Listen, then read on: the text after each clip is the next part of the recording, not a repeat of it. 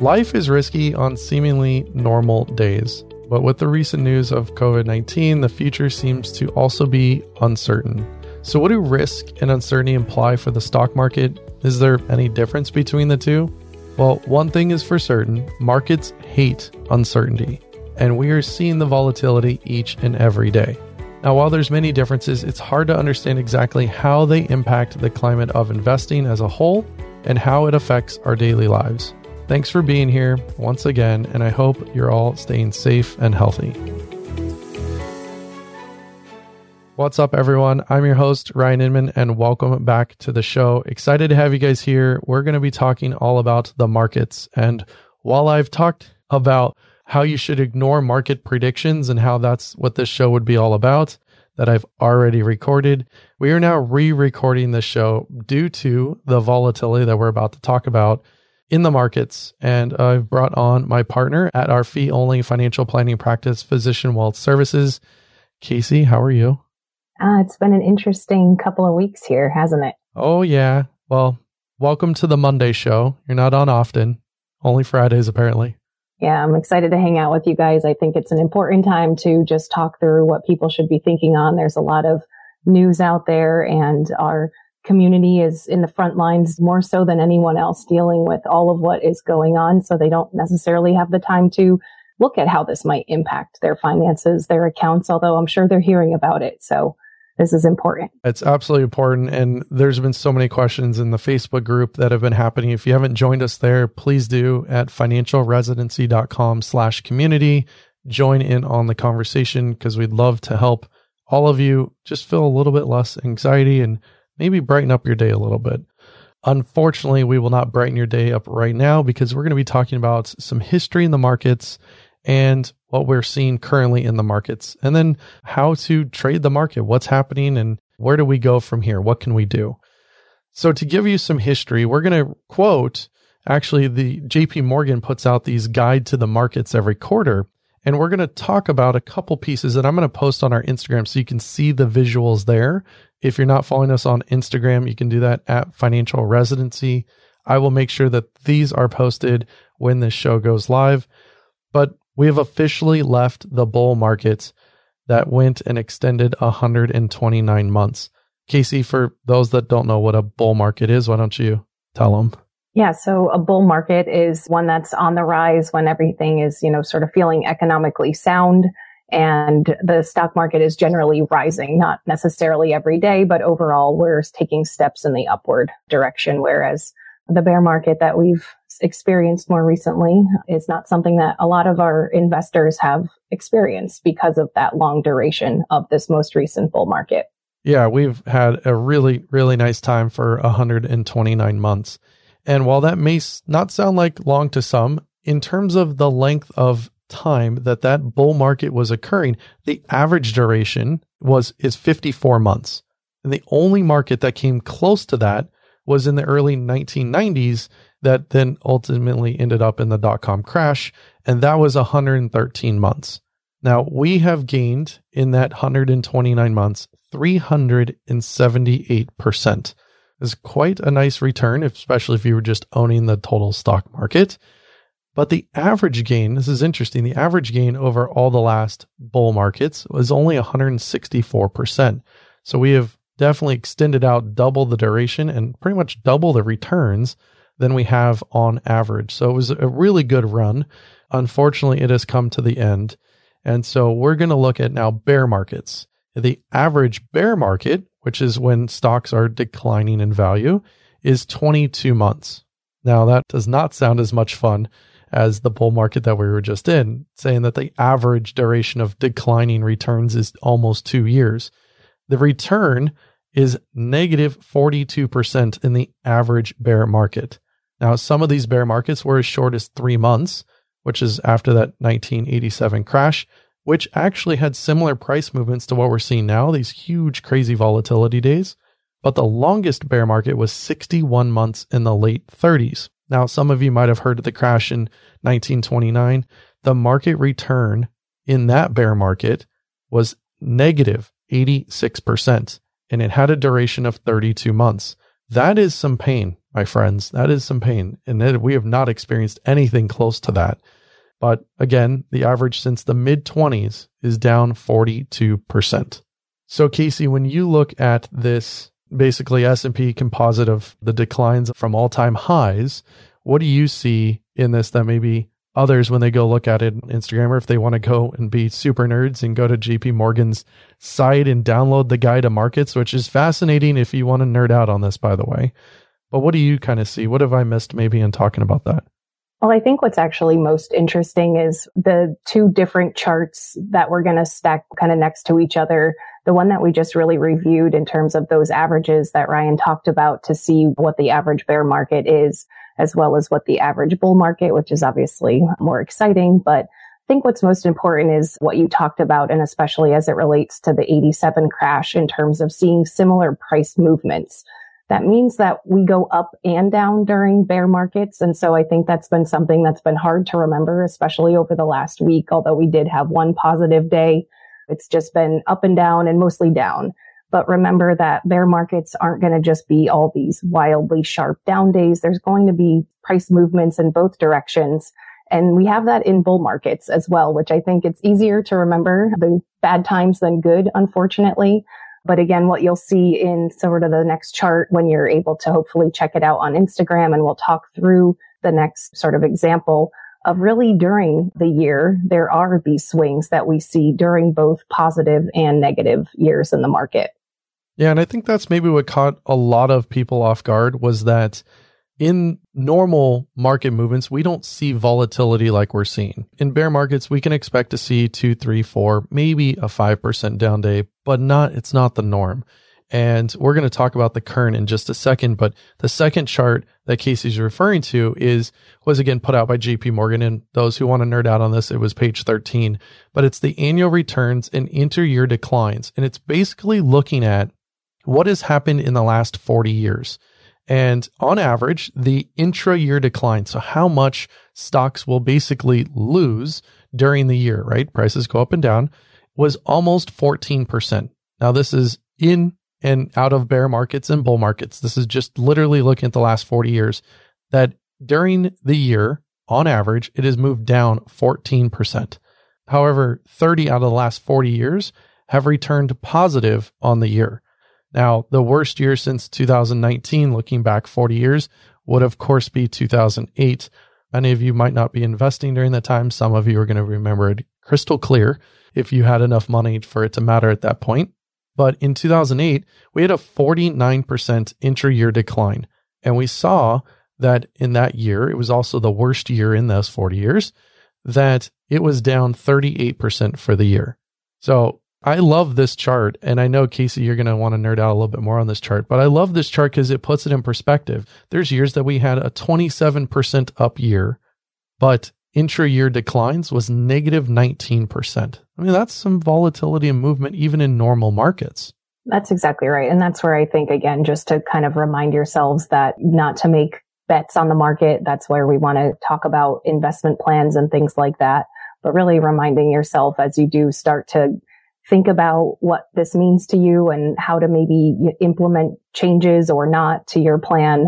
Consider again, rooting yourself into some of this history. If you're just getting started to investing and not sure again how this plays out, it's important to look at history. Not that that's exactly how this bear market or, you know, potential recession could end up playing out, but good to get some of these historical facts and just understand where again, some of these intra year where you might not have even realized in the years where we've ended up positive that there's been some significant declines throughout that year as well. Yeah. And so let, that really takes us to the current. And sorry for the history lesson, but I think it's really, really important as we give context to what is actually happening in our markets. Because what is happening this last few weeks is incredible. Some of you are going to be scared. And of course, when money moves and, especially in this type of volatility, completely normal to have a little anxiety to go, man, are we doing the right thing? Is this how it is? But thinking it and actually putting those things into action by selling or panic selling are two very different things. But in the last few weeks, we have not had a single day with a gain or loss with an absolute value of less than 4%. That is insane and incredible. So we had you know, a down day of 6%, an up day of 5%, a down day of 13%, an up day of 9, down of 10, down of 6, up of 5, down of 8. And that was just March 9th through March 18th. That is insane volatility. Like I said, markets hate uncertainty. And once things become apparent, right? Uh oh, we have a problem. COVID is a problem we haven't contained. Whether it was gross mismanagement or was spreading too fast, whatever it is, once it became apparent, investors entered this herd mentality and overreacted. Now, what will probably happen is as this blows over, which all of you are significantly smarter than me in thinking about what's happening with the virus, but as we see the peak cases come back down or a vaccine or something occur that is positive, because right now we haven't seen really any positive news in the media. It's all fear. As soon as we start to see positive, herd mentality is going to kick in and we're probably going to overshoot to the upside. It will probably rebound to that. Will it? We don't know. But again, herd mentality, the market is made up of humans trading this. So we hear about the algorithms and things like that. But in reality, there's humans trading this market. There's lots of money moving and it's moved by humans. So human behavior is to have this herd mentality go back and forth. Now, year to date, as of Friday the 20th, as we're recording this here, Friday night for you guys, we are roughly down 33%. In the last month, we're down 34. So year to date, 33%. In a month trailing, so that includes some of February, 34%. And just the month of March, we're down 25%. Now we've joked around with risk tolerances having to rewrite their script to actually account for this type of volatility because it is so incredible how much things have been moving.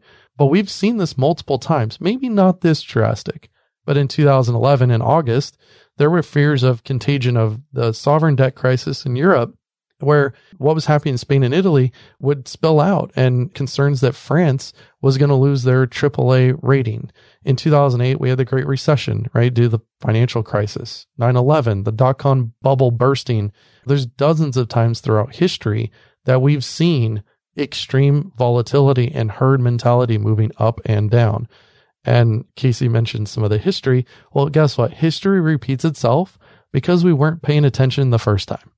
So, assuming that, you know, we're now in our 13th bear market since those 20s, like that data was showing in the charts you can see, assuming we're at 33% down, it would take another, and I want to emphasize this, another 14% drop to get to a 40% loss overall. It would take then another 17% on top of that to hit a 50% loss. And as we've shown in that, in those charts that JP Morgan put out, 40 and 50% losses are normal in bear markets. That when we looked at the average return in a bear market, it's negative 42% and the duration is 22 months. So what I'm getting at is showing you some math and some people are probably going, "Oh my gosh, I've never heard him say this many numbers in a row and my mind is hurting." I apologize.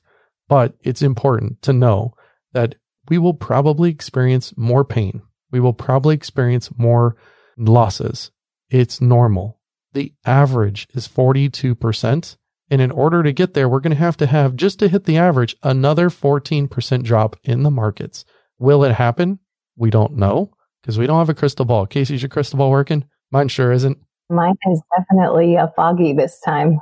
Yeah. Yeah. Mine somehow broke on the floor and the kids are mopping it up or something because mine does not work. I have no idea how this is going to happen. But what I do know is it's happened before and it's going to happen again, even if it's not this time around. We don't know what the bottom is. It's likely to get worse, but it will bottom and then it will recover. So, what I want to focus on the next little part here, and I'm going to kind of have Kayse dive into this because Kayse runs all our investments at Physician Wealth Services. And I think she's going to give you guys some really cool things on what you can actually do in these markets right now.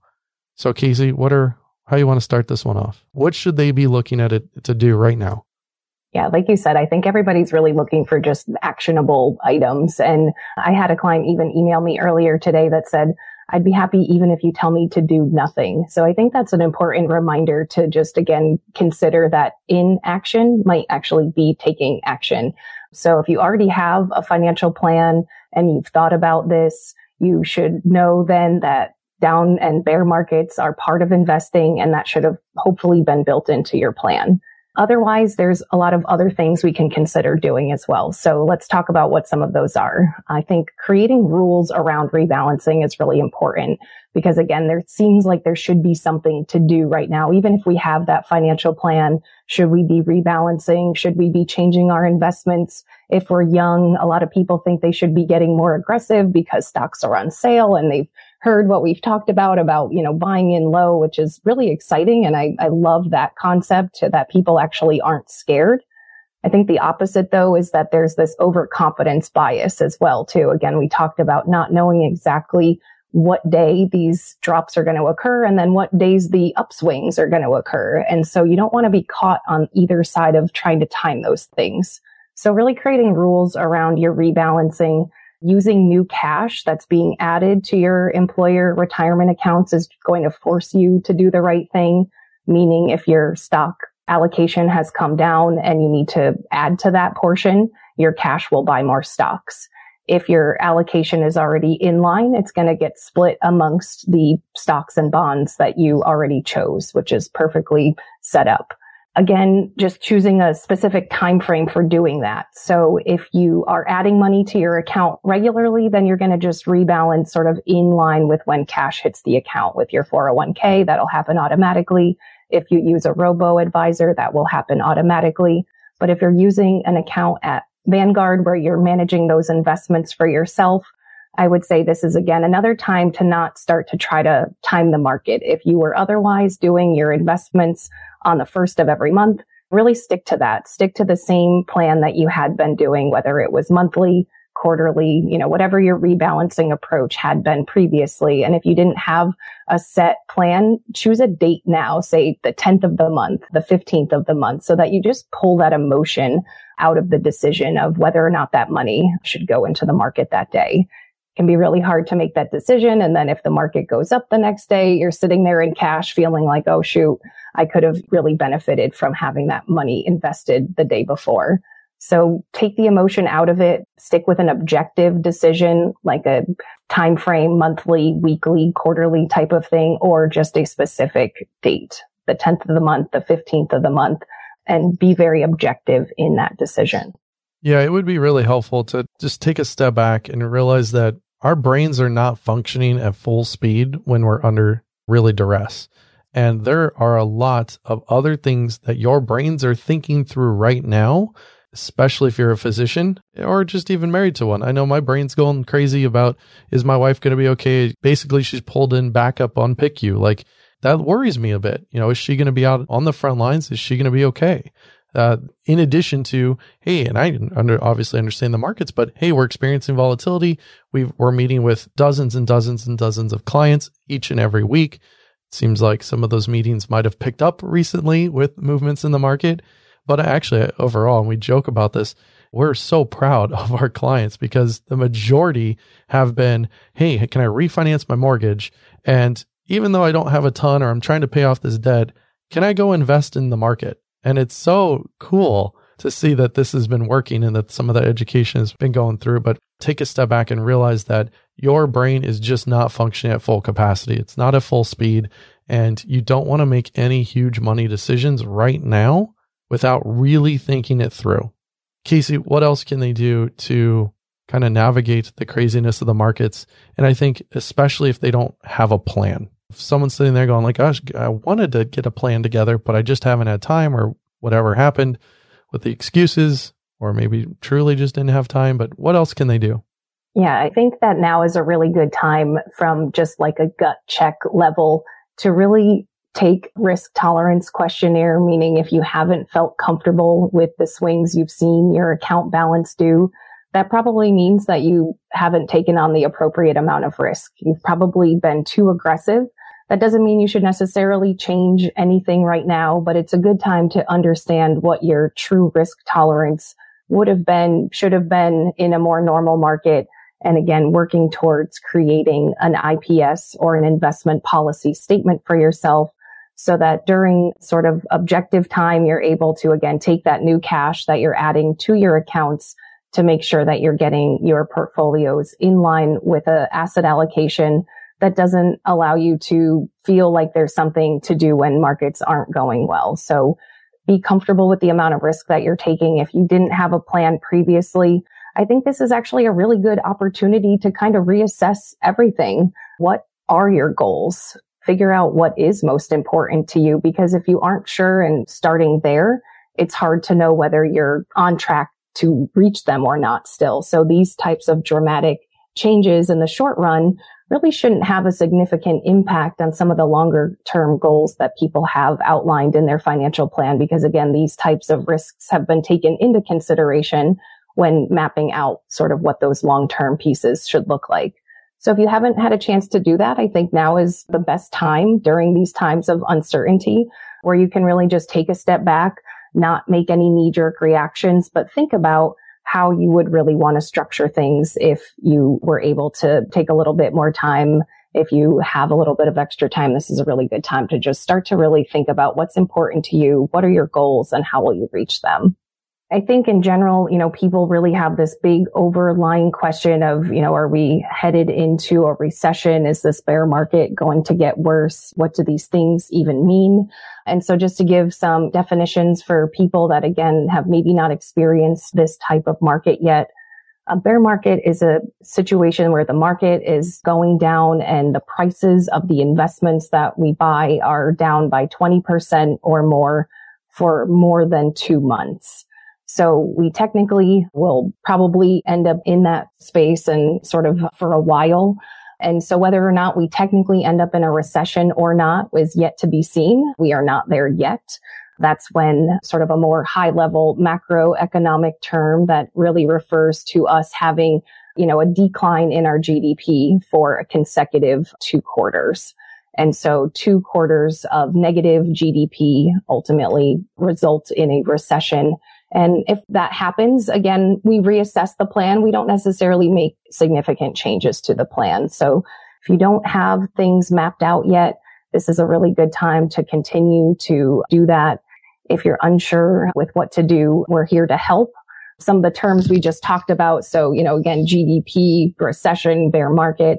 What does GDP even mean? I think we talked about that in the beginning of our call today as well. That's our gross domestic product. That's, you know, the amount of imports and exports that we as a country can really have. And obviously with everything being sort of shut down for the unknown, which is why back to the beginning where uncertainty is what's causing all of this really significant volatility. So until things become more certain, it's really hard to say whether this is a bear market or if we're truly headed to recession. But at the end of the day, we think that the sky is not falling. There's lots of, you know, potential opportunity out there for people that are just getting started with their investments to buy in at a low point. And so again, something that we want people to not feel all the negative sort of impacts of as it relates to your finances. Yeah. So the point we really, you know, want to end with here is we might experience some more volatility. And by might is we will. We're going to experience it and we're down, you know, 30 to 34%, but that is not even at the average bull market. Now, granted, the average is usually spread out over a couple years and not a month, which is why you're seeing a lot more anxiety or maybe panic in the markets. But remember, the average bear market is 42% and it extends out almost two years long. So we're expecting more volatility. We're expecting that there could be more downside. Is it for sure? No, I don't have a crystal ball. I have no idea what's actually going to happen even Monday when this show goes out, what the markets are going to do, because no one does. We don't know anything else other than what we can do personally, which is exactly what Kayse went over, which I think was some killer tips on what you could be doing. If you are having a lot of anxiety, if you think you're making knee jerk reactions, we saw someone in our community liquidated their 529s out to pull money out because their kids were going to go to college in three years. That seems kind of crazy to me. Don't make any big decisions like that, especially with emotions running high, not knowing where we're going with this pandemic, not knowing where we're going in the markets. If you are going to make big money decisions, I'm going to tell you guys right now, get some professional advice. And it doesn't mean you have to work with us. We would love to work with all of you, but that does not mean you have to work. Just get some help because what you don't want to do is make a huge financial decision that's going to put you back significantly in your financial lives. So reach out to us. We're still taking on clients. We'd love to work with you guys. You can go to physicianwealthservices.com, read about what we do, how we do it. We're very transparent with our pricing. It's there. Contact us if you need help. There's plenty of free resources. The podcast, the book's coming out in April. I'd love for you guys to read that. So how you guys are going to get your financial plan together. We have so many resources in our community. The fellowship is probably still opening in April. We're going to see kind of how everything goes with the pandemic and how that's working out if we decide to open it or not. But there's so many resources just even within our community to help you guys. But please don't make any crazy decisions, knee jerk reactions. You're going to end up regretting it. So I hope you guys are doing okay. Please stay safe. Thank you so much for being on the front lines. You guys are amazing, and we'll see you guys on Friday. Cheers.